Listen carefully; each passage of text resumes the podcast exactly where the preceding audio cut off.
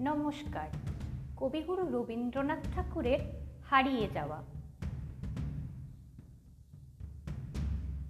ছোট্ট আমার মেয়ে সঙ্গিনীদের ডাক শুনতে পেয়ে সিঁড়ি দিয়ে নিচের তলায় যাচ্ছিল সে নেমে। অন্ধকারে ভয়ে ভয়ে থেমে থেমে হাতে ছিল প্রদীপখানি আঁচল দিয়ে আড়াল করে চলছিল সাবধানী। আমি ছিলাম ছাতে। তারায় ভরা চৈত্র মাসের রাতে হঠাৎ মেয়ের কান্না শুনে উঠে দেখতে গেলেন ছুটে। সিঁড়ির মধ্যে যেতে যেতে প্রদীপটা তার নিভে গেছে বাতাসেতে। সুধাই তারে, কি হয়েছে বামি? সে কেজে কয়, নিচে থেকে হারিয়ে গেছি আমি। তারায় ভরা চৈত্র মাসের রাতে ফিরে গিয়ে ছাতে মনে হলো আকাশ পানে চেয়ে আমার বামির মতোই যেন অমনিকে এক মেয়ে।